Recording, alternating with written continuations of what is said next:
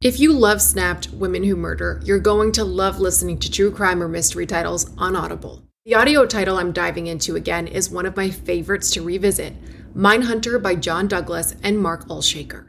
Even if you think you know the details of the cases, former FBI unit chief John Douglas took on from documentaries or the scripted show, the audio title goes above and beyond in bringing you along with him in his career, trying to catch serial killers and serial perpetrators. He used psychological profiling to dive into the minds of notorious criminals.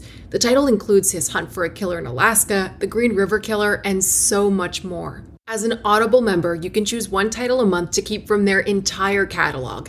It is the home of storytelling after all. New members can try Audible free for 30 days. Visit audible.com slash snapped or text snap to 500 500. That's audible.com slash snapped or text snap to 500 500. If I asked you how many subscriptions you have, would you be able to list all of them and how much you're paying? If you would have asked me this question before I started using Rocket Money, I would have said yes. But let me tell you, I would have been so wrong. I can't believe how many I had and all the money I was wasting. Rocket Money is a personal finance app that finds and cancels your unwanted subscriptions, monitors your spending, and helps lower your bills. Rocket Money has over 5 million users and has helped save its members an average of $720 a year with over 500 million in canceled subscriptions. Stop wasting money on things you don't use. Cancel your unwanted subscriptions by going to rocketmoney.com slash Wondery. That's rocketmoney.com slash Wondery. rocketmoney.com slash Wondery. A second chance at love brings a kind-hearted bachelor out of his shell. He really doted on her. He kind of lit up. I saw them as a happy couple. But a trip off the grid lands them in the spotlight. The guy came running down here and it said that uh, that his camp or someone dead. Investigators struggle to navigate a trail of lies. Every piece of evidence, it all works together to put the pieces back into this puzzle. But the truth lies far beneath the surface. Is this a dirty cop? Has he gone up there and killed for a woman? What he did just destroyed her. I know from the depths of my heart and my hate. It all fits into the pattern. That's not a human being. That's a monster.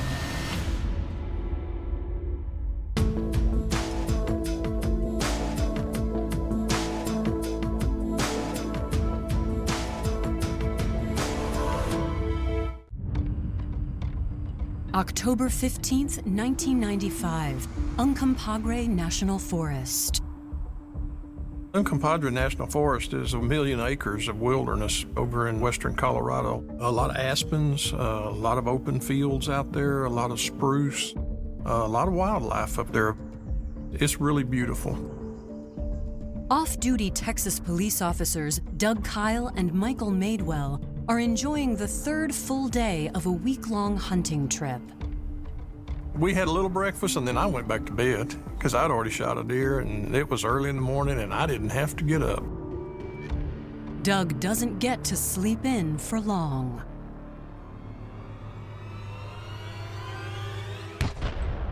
I was awakened by a gunshot, and the gunshot was very close to the camp.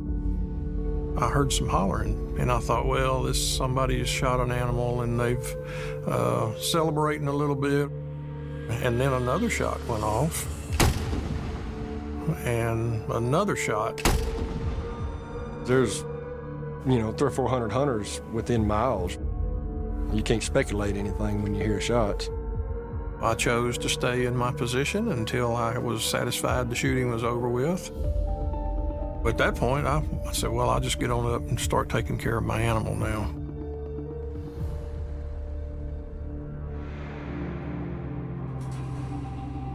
I had it about halfway done, and someone behind me said, That's a nice fork horn you've got there. The woman introduces herself as Janice Dodson. She had said, My husband, he's over there hunting. She was waiting on him to come back. She had said that she was going to go look for her husband. An hour later, at 9:30 a.m., Doug hears something unsettling. It was a person screaming for help. I took a quick dash to the top of the rise and could see this lady that I had spoken to previously standing over someone laying on the ground. She had a hunter orange vest and it was in her hands and she was waving it and hollering, Why didn't you have your vest on? Why didn't you have your vest on? He was lying face down, hands on either side of his torso. There was a rifle laying beside him. Uh, there was three empty shell casings laying to one side of him. I could see that there was a large bullet hole in the, between the shoulder blades of his back. I say, Who is this? And she said, It's my husband, it's Bruce.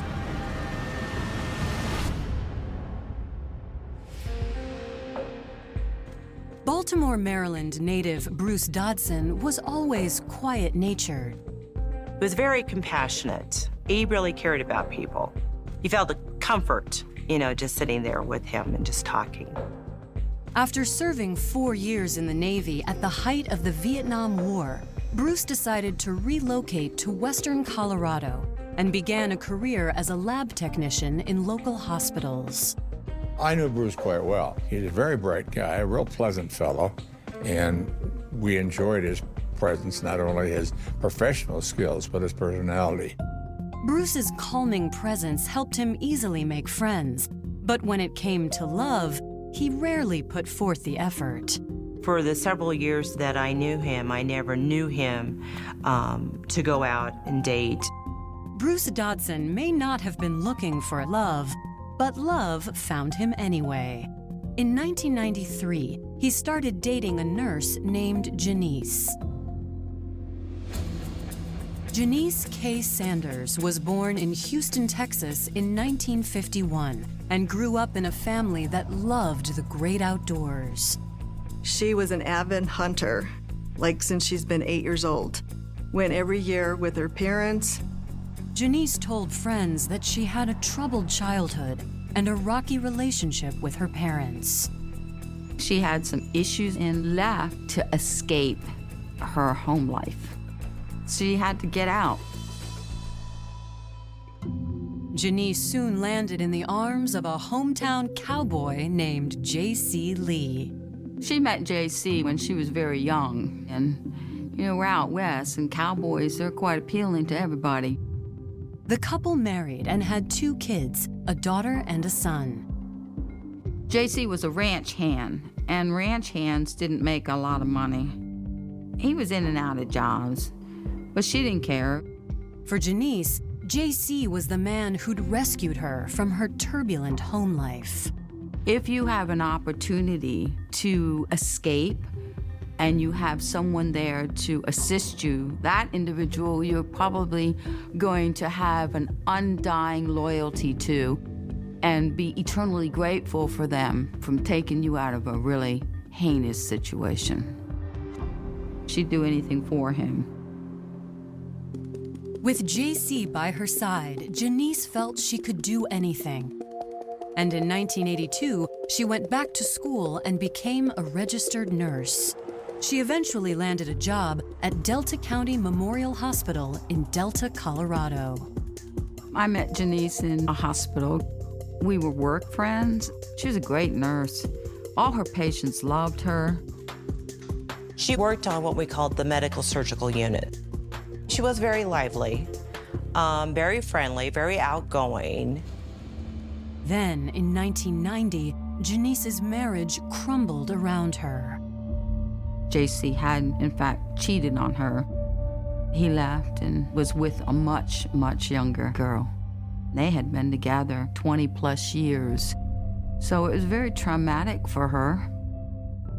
I think what he did just destroyed her.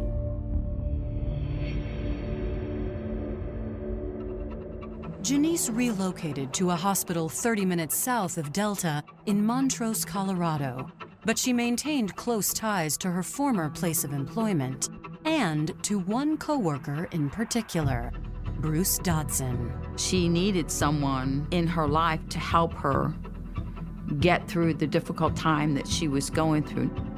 She said he was very nice to her, and they seemed happy. She said it was time to get on with her life. Slowly but surely, Janice recovered from her divorce and reinvented herself. When I first met her, she used to dress very conservatively. After this divorce with JC, she came to my house and she had on a beautiful sequin dress. And I was like, at first, I didn't know who she was. Her newfound confidence made a big impression on everyone around her, especially Bruce. She was a very uh, vivacious young lady. Bruce seemed very happy, so we thought it was a good match. He really doted on her. He kind of lit up. Whenever Janice was there, you know, he would just seem a little bit brighter and happier. After dating for several years, the couple tied the knot on July 15, 1995. Bruce adored Janice, just adored Janice. I saw them as a happy couple. Then, three months later, Janice finds Bruce lying face down near their campsite in the Uncompahgre National Forest, shot in the back. After hearing screams, off duty police officer Doug Kyle runs up and tries to help. I got down beside the man, tried to take a pulse on his neck. I could not find a pulse.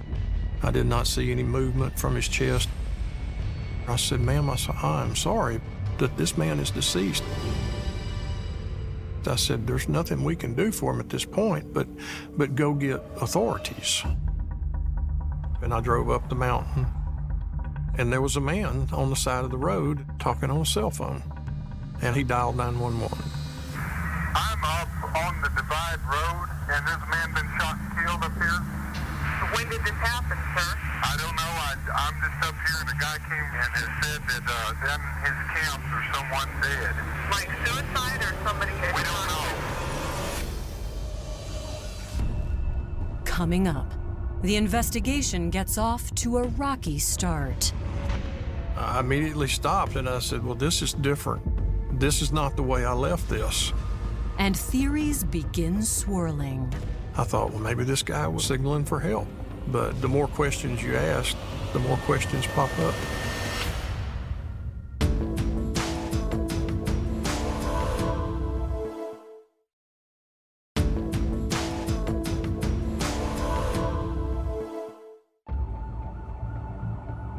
On October 15th, 1995, a distressing 911 call has multiple law enforcement agencies en route to a remote section of Uncompahgre National Forest in Mesa, Colorado.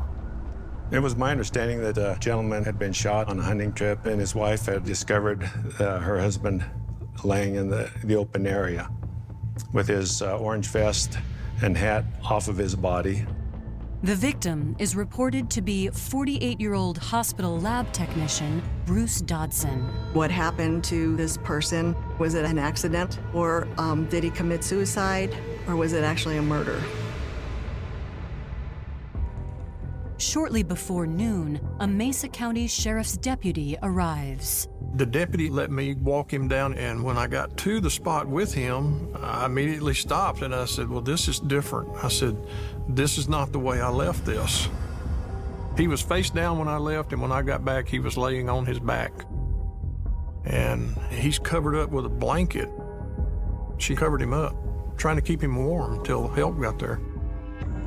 Different people act different ways when they're expressing grief. Uh, you know, here they are in the middle of nowhere in the mountains, and this is her husband, and he's laying here dead.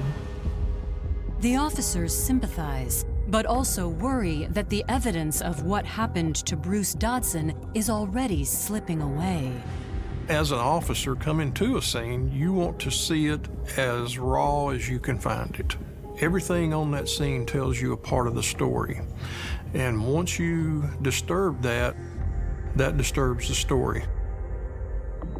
Bruce's grieving widow is led back to her camp, while investigators begin processing the scene. The deputy that I had met with initially said, you know, just just take her up there and get her away right now so we can start processing this. One of the first details investigators notice is a bolt action rifle lying on the ground near the victim's body, along with three empty shell casings. The shell casing being close to him would indicate that the rifle was fired there. Did Bruce shoot himself? Law enforcement are able to rule out this theory almost immediately. He sure didn't commit suicide. How does a man shoot himself in the back, you know, with a long rifle, uh, much less ejecting three shells? Police also notice an orange hunter's vest lying nearby. When we examined the clothing, we found that the vest had a, a set of uh, two holes going through the front of it. The fatal wound that had gone through the rest of the clothing didn't correspond to those holes. There was no blood on the vest, which is one of the reasons that we concluded that he may have taken the vest off to use it as a warning flag. Maybe this guy was signaling for help, you know, and he fired these three shots, and that's how they got ejected right there. But, you know, the more questions you ask, the more questions pop up, actually. Where Bruce was shot was in a clear area surrounded by the woods, uh, and I remember a fence being close by. Walking along the fence line, investigators notice one post with a bullet hole in it. A hole that seems to line up perfectly with the location of the victim's body. When they found the bullet hole through the fence post, they run uh, some string through it toward where the body was laying, and they run it on up the hill 30, 40, 50 yards, and they drew a big circle. Investigators conclude that the shooter was standing in a patch of oak brush which overlooked the valley below. It was late enough in the morning that the sunlight was up and it was clear, so there was no reason to believe that anyone was shooting through fog or anything like that and would have mistaken him for game. It was a, a clear view, and the only thing intervening was that one fence post, which was really a strange coincidence.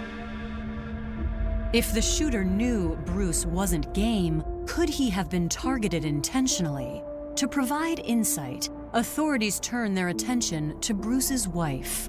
According to Janice, she and her husband arrived in the park two nights earlier and spent the previous day hunting together. It was his first time to go hunting.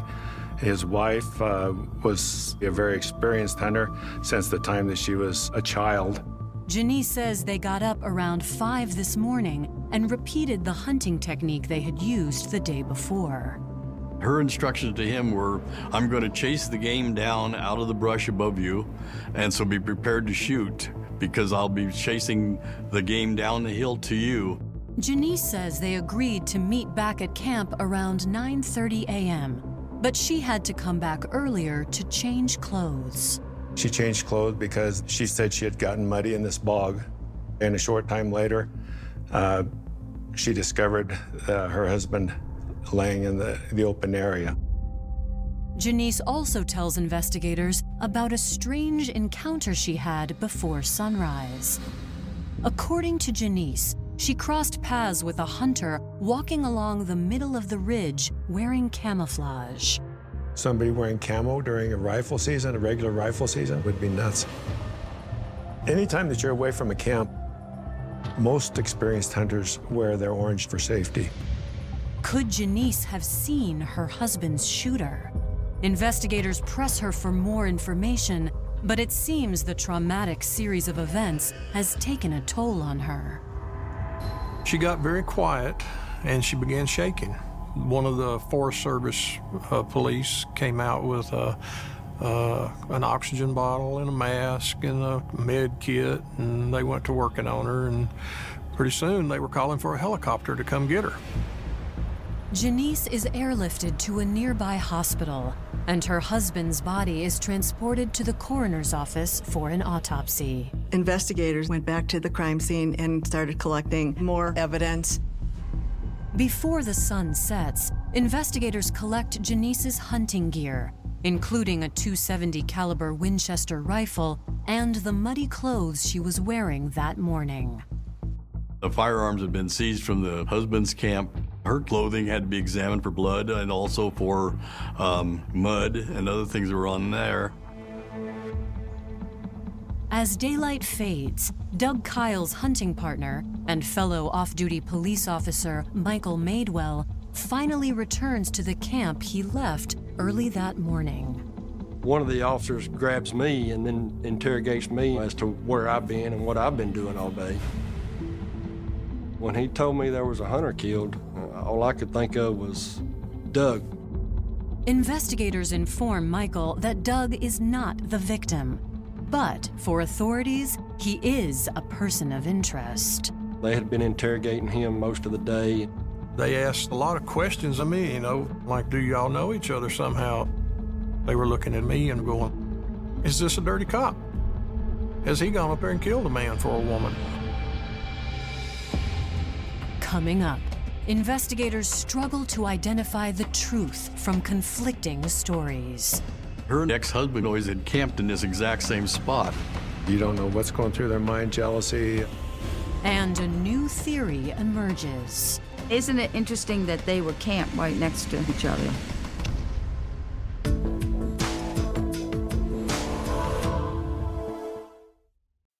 As a Snap listener, you know the world can be a dangerous and unpredictable place. With every case I learn about, I'm reminded how much I want to prioritize my vigilance and preparation. That's why I use and recommend SimpliSafe Home Security. My cameras have alerted me about trespassers and even given me a sense of security knowing my home is safe even when I'm not there. SimpliSafe offers protection for the whole house with advanced sensors that not only detect break ins, but fires, floods, and other threats to your home and getting you the help you need for each scenario. The indoor security cameras offer privacy shutters to ensure physical privacy when you want it. Plus, you can try SimpliSafe for 60 days risk free. If you don't love it, return your system for a full refund. SimpliSafe has given me and many of my listeners real peace of mind. I want you to have it too. Get 20% off any new SimpliSafe system when you sign up for Fast Protect monitoring. Just visit simplisafe.com/snapped. That's simplisafe.com/snapped. There's no safe like SimpliSafe. When you're ready to pop the question, the last thing you want to do is second guess the ring. At BlueNile.com, you can design a one-of-a-kind ring with the ease and convenience of shopping online. Choose your diamond and setting. When you find the one, you'll get it delivered right to your door. Go to Bluenile.com and use promo code AUDIO to get $50 off your purchase of $500 or more. That's code AUDIO at Bluenile.com for $50 off your purchase. Bluenile.com code AUDIO.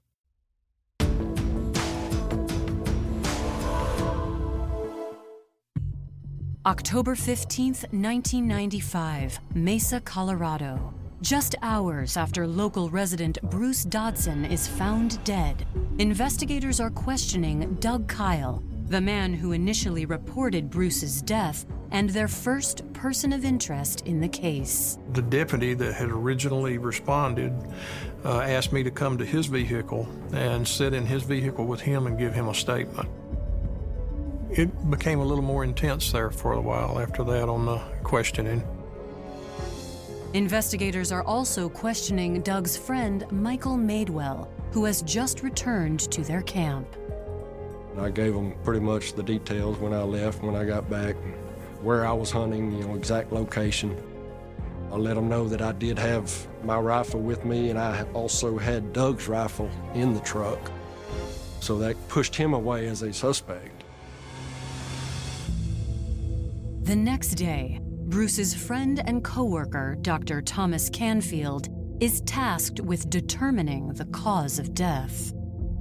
Emotionally, to perform an autopsy on a friend is difficult, but it, it goes with the territory. You know, you need to do it, you need to do a good job. I know a lot of the people in the lab were, um, they were devastated. But hunting accidents happen. And working in a hospital, you see it. But authorities already have questions about whether or not Bruce's death was an accident.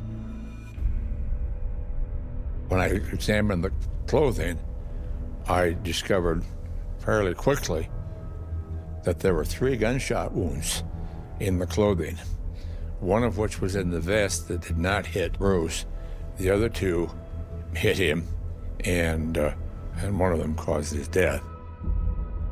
We called the sheriff's office in Mesa County and said, We do not have an accident, we have a homicide.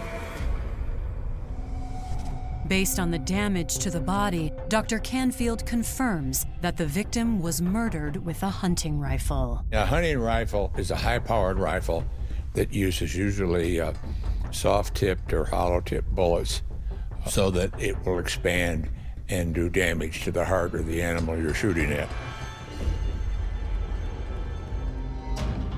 At the crime scene, investigators continue their search in an area where they believe the killer stood and fired. We could see the brush was all trampled down, and we found two cartridge cases. And we knew that there was a relatively small diameter hunting rifle. Investigators determined the shell casings are 308 caliber Winchester cartridges, which do not match those found near Bruce's body or any of the guns recovered from his wife Janice or the two witnesses. Could the 308 caliber belong to the mystery man Janice reported seeing? Where's the gun that killed this man? At an impasse, detectives decide to speak to Janice Dodson again. She is still recovering from the shock of her husband's death. Janice starts by explaining she and Bruce had planned the weekend getaway, hoping to run into her former in laws. They come from Texas to Colorado and actually hunted in that same area. She went up there with Bruce to camp in the same area. When asked if her ex husband, J.C. Lee, was also going to be there, Janice says she isn't sure, but it's a place he knows well. Her ex husband always had camped in this exact same spot. The whole divorce occurred because he cheated on her. And so she was pretty frustrated and angry. It's strange. Out of all the places to go hunting, especially on the western slope, that you would pick an area to where your ex-husband is and uh, your friends or in-laws or whatever they were. It's just strange. Investigators find the campsite of Janice's former in-laws and interview her ex-husband's brother. They were all hunting at the same time and this in this close proximity to each other. According to his brother, JC was in the area over the weekend, but left the campsite the previous evening. The ex husband's in the area with all of his relatives. you don't know what's going through their mind, jealousy. Uh, it could be any number of motives that would occur. While authorities try to track down J.C. Lee, they contact Bruce and Janice's friends and family. We got word that it, it wasn't an accident, that it was a homicide. And I'm like, what do you, what do you, what do you mean it was, it was a homicide? Who would put three bullets in somebody? Somebody like him. He had no enemies. When investigators speak to Janice's friends, they are surprised to learn that she went to East Texas just a few months ago to see her ex husband. Well, she still loved JC, and she told me she loved JC. And even when she married Bruce, she loved JC because he was her soulmate, she told me. Then, just four months after her trip, Bruce Dodson was dead. And isn't it interesting that they were camped right next to each other, JC and her? On October 18th, investigators tracked down J.C. Lee at his home in Layton, Utah. As I remember, JC was very friendly and outgoing, uh, talkative, and uh, denied any knowledge of the, the killing of Bruce.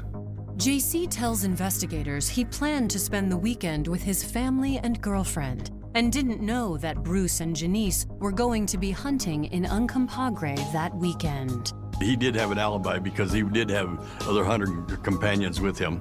Despite his alibi, detectives have their doubts.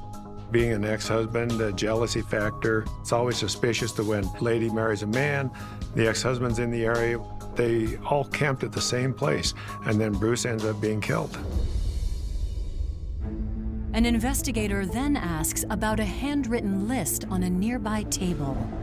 JC says it is a list of items that went missing from his tent on the afternoon of October 14th, the day before Bruce's murder.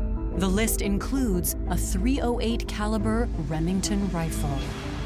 The caliber of the cartridge cases were the same as a, a gun that had come up missing. The theory was out there that maybe JC had been involved. Is JC attempting to cover his tracks by claiming his gun was stolen? Or did he unknowingly supply the killer with the murder weapon? If JC was in the area, either he was a part of the plan or someone was setting him up. Investigators ask if Janice knew where JC's campsite was. He says he has camped in the same area since he was married to Janice three years ago.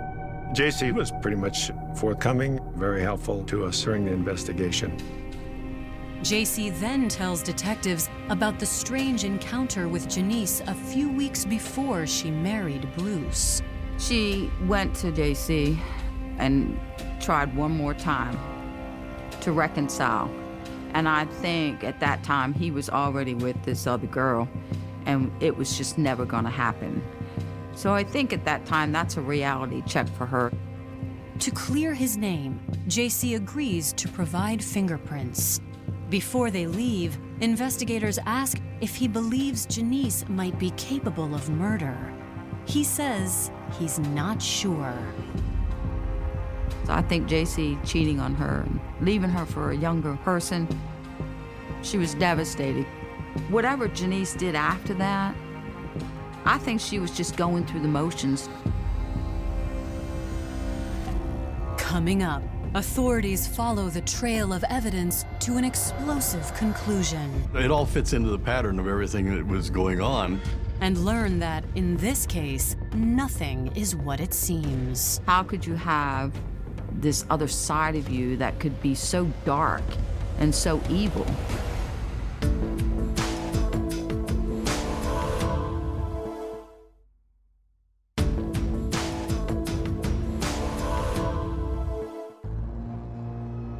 Days into the investigation of the murder of Bruce Dodson, authorities in Mesa County, Colorado, are focusing on Bruce's widow, Janice Dodson. I was focused on her as being a suspect for sure. She knew people were going to be there who would be suspicious uh, just by them being there and Bruce being killed. I think she set the whole thing up. What is that old saying? Never underestimate a woman's scorn. He would be a good patsy, you know, put the blame on him. They'll never believe of grieving little old me, you know, my ex-husband. Though detectives have evidence suggesting Janice was still in love with her ex husband, J.C. Lee, they've yet to uncover any motive for her to want Bruce dead. I don't recall her mentioning any problems at all. There was no friction, uh, nothing. A look at the couple's financial records presents a different narrative. She was strapped for money in the past, didn't have a, a great deal of income, and now she had uh, married a man with a substantial amount of money and insurance. But it's kind of a double edged sword because he was very frugal. So he really wouldn't give her a lot of money. So she would get um, disappointed with him. The couple's divergent financial paths raise plenty of questions for detectives. Over the following weeks, detectives compile a list of Bruce Dodson's personal assets, which include three separate life insurance policies. Shortly after they were married, that she had suggested to Bruce that he do a will with her being the beneficiary of everything he had in the event of his death. Investigators conclude that at the time of Bruce's death, Janice stood to receive more than $450,000 in death benefits and inherited assets. I don't know how she convinced him to sign over a will within the first few weeks of marriage. But the thing is, as crazy as all that is, doesn't mean she's guilty. Not in the eyes of the law. Three months after the murder of Bruce Dodson, Mesa County detectives ask Janice Dodson to submit to a polygraph examination. January 17th, 1996, and the time is 11:15 a.m. And this will be a polygraph examination with Janice Dodson. It's a good way to conduct an interview without being too uh, accusatory to start with. You can gather information that exonerates people as well, so a lot of people are willing to take them uh, just for that reason. Investigator John Hakes confronts Janice with the theory that she murdered her husband for money. I grew up with money without the love, okay? When I found Bruce, money became an issue. That was a big point in the polygraph examination was that she had no reason to do it because she came from a wealthy family and she didn't really need the money. Based on information from Janice's friends, investigators suspect this is a lie. I heard she came from a poor family. She always had to struggle. So naturally, money could be an incentive to do something that you normally would never do. Did you fire the shots that caused Bruce's death? No. It was three irrelevant questions and two relevant questions. Did you kill Bruce? Are you the one that actually killed Bruce? She did show deceptive on that, uh, there's no doubt. I'm going to be quite honest with you, showing deceptive on the issues. And I can show you right down the line. She was confident the whole time, extremely confident. Her ego, I think her ego was uh, very uh, visible. She maintained her story. I've given you this story. I did not shoot. I know from the depths of my heart, I did not shoot. With nothing concrete tying Janice to the murder, detectives have to let her go, and the investigation drags on for months. Janice Dodson moves on with her life, and one year after Bruce's death, she gets remarried to a longtime friend named Bart Hall. She had remarried, and she had gone back to Texas. It all fits into the pattern of everything that was going on because the relationship she had with the victim uh, was pretty minor. And it was such a short time span in between uh, the death of her husband and, and then getting remarried. On April 4th, 1997, investigators interview Janice's new husband. He tells them he recently took out a $100,000 life insurance policy to make sure that Janice is taken care of if anything happens to him. She's going through men like water. You know, I hope this guy knows what he's getting into and that he doesn't wind up to be another victim. Though it's been nearly two years since Bruce's death, the office feels a new sense of urgency to put Janice behind bars. There was a lot of good police work done at the start, but I think there was some brick walls that were hit. You know, it went cold for a little while. And then uh, the DA's office in Mesa County picked it up and started the investigation again, and they were trying to pull facts together. Reading through Janice's past statements, investigators noticed she'd claimed that on the morning of the murder, she stepped into a bog and returned to her camp to change clothes. I remember her talking about getting that mud on her boots and on her uh, overalls. On June 23, 1998, nearly three years after Bruce's murder, investigators returned to the Uncompahgre National Forest to search for the missing murder weapon one more time. They concentrate their search on the bog near Janice's camp and on a pond near J.C. Lee's camp. When she came back to her camp, she had mud up to her knees, and that's why we felt that she had waded out into that mud. To determine exactly where Janice got stuck in the mud, investigators collect soil samples from both the bog and the pond. It's hard to tell dirt from one another, especially in a mountainous area. Initially, everything appears to be some color of brown. There are two plastic bags, each containing soil. People think that dirt is dirt. And I took samples of this to show that within five feet, the soil can vary tremendously. By comparing the new samples to the clothes Janice was wearing on the day of the murder, investigators hope to verify Janice's location that morning. I got four samples from the pond, two samples from the bog, and I got two samples from her clothing. The results will either verify Janice's alibi or prove that she has been lying to investigators since day one. Coming up, nearly three years after the death of Bruce Dodson, the truth finally emerges. He must have known somebody was trying to kill him. She knew people would be suspicious just by them being there. Every piece of evidence works together to make a whole complete picture.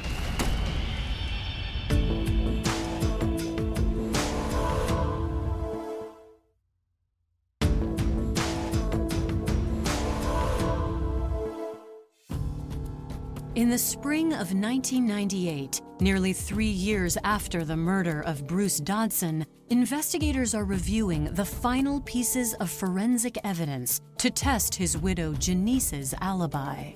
The results indicated that the clothing matched those of the pond and not those of the bog. It ends up being bentonite that they found, which is a material that's used to seal the ponds so they won't leak water. They searched that mountain, and the only body of water that had bentonite in it was the mud hole right in front of her ex-husband's camp. That was a big deal. Her story then just fell apart. Contrary to her account to police, the evidence proves that Janice Dodson was near J.C. Lee's camp during the weekend her husband was murdered.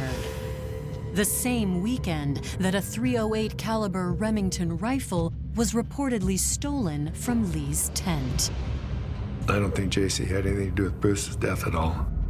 I think she picked at the the spot to where it happened. She knew people would be suspicious just by them being there.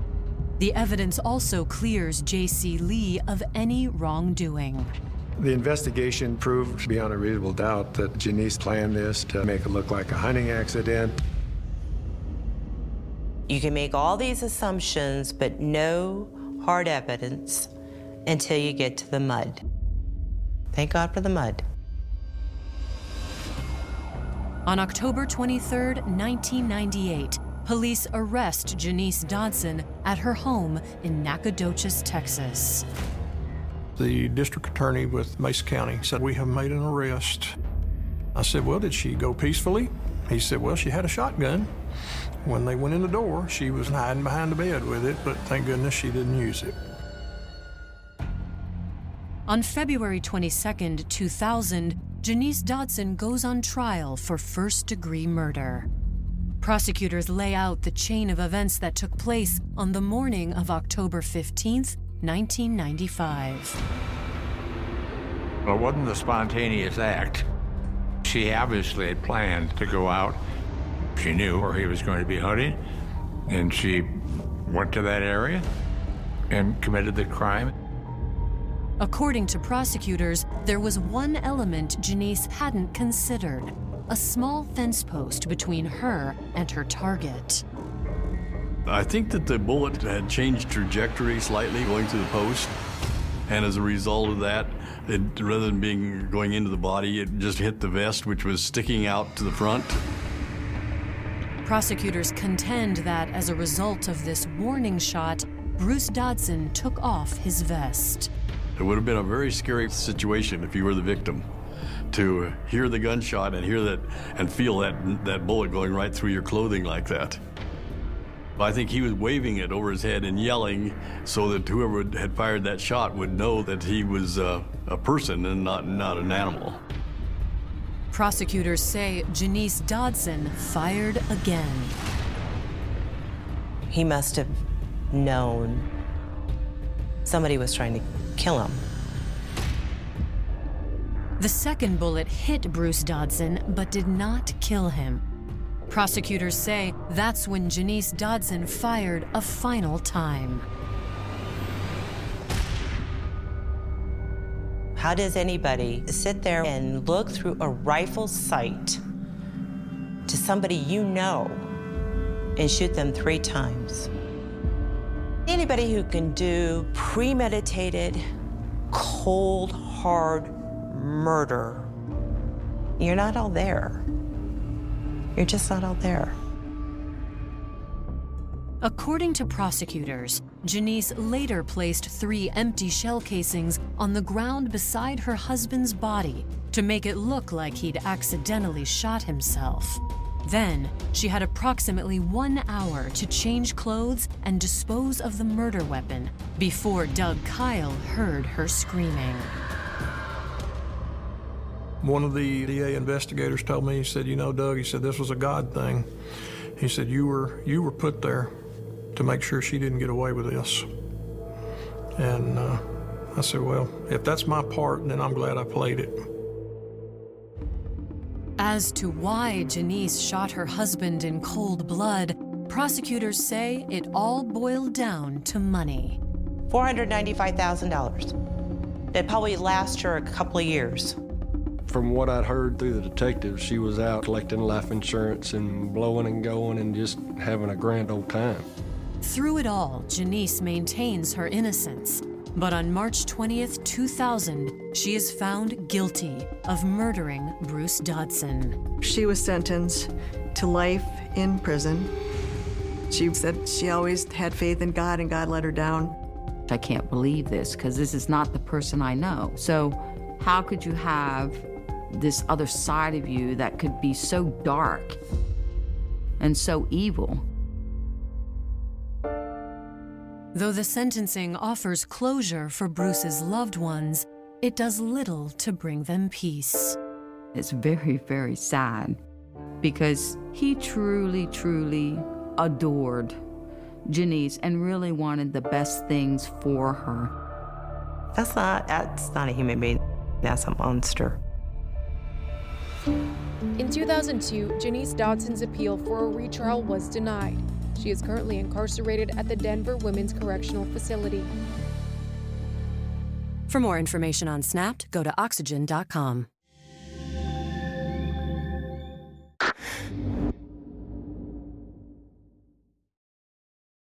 Audible is the destination for thrilling audio entertainment. Allow your imagination to be piqued by stories that are brought to life through captivating sound design, eerie soundscapes, and dynamic performances. As an Audible member, you'll be able to keep your heart rate up month after month because you can choose one title a month to keep from the entire catalog, including the latest bestsellers and new releases. If you're in the mood for a shocking psychological thriller, check out None of This Is True by Lisa Jewell. Embrace brand new exclusive thrillers from best-selling authors who are guaranteed to keep you gripped. New members can try Audible free for 30 days. Visit audible.com slash thrill or text thrill to 500 500. That's audible.com slash thrill or text thrill to 500 500.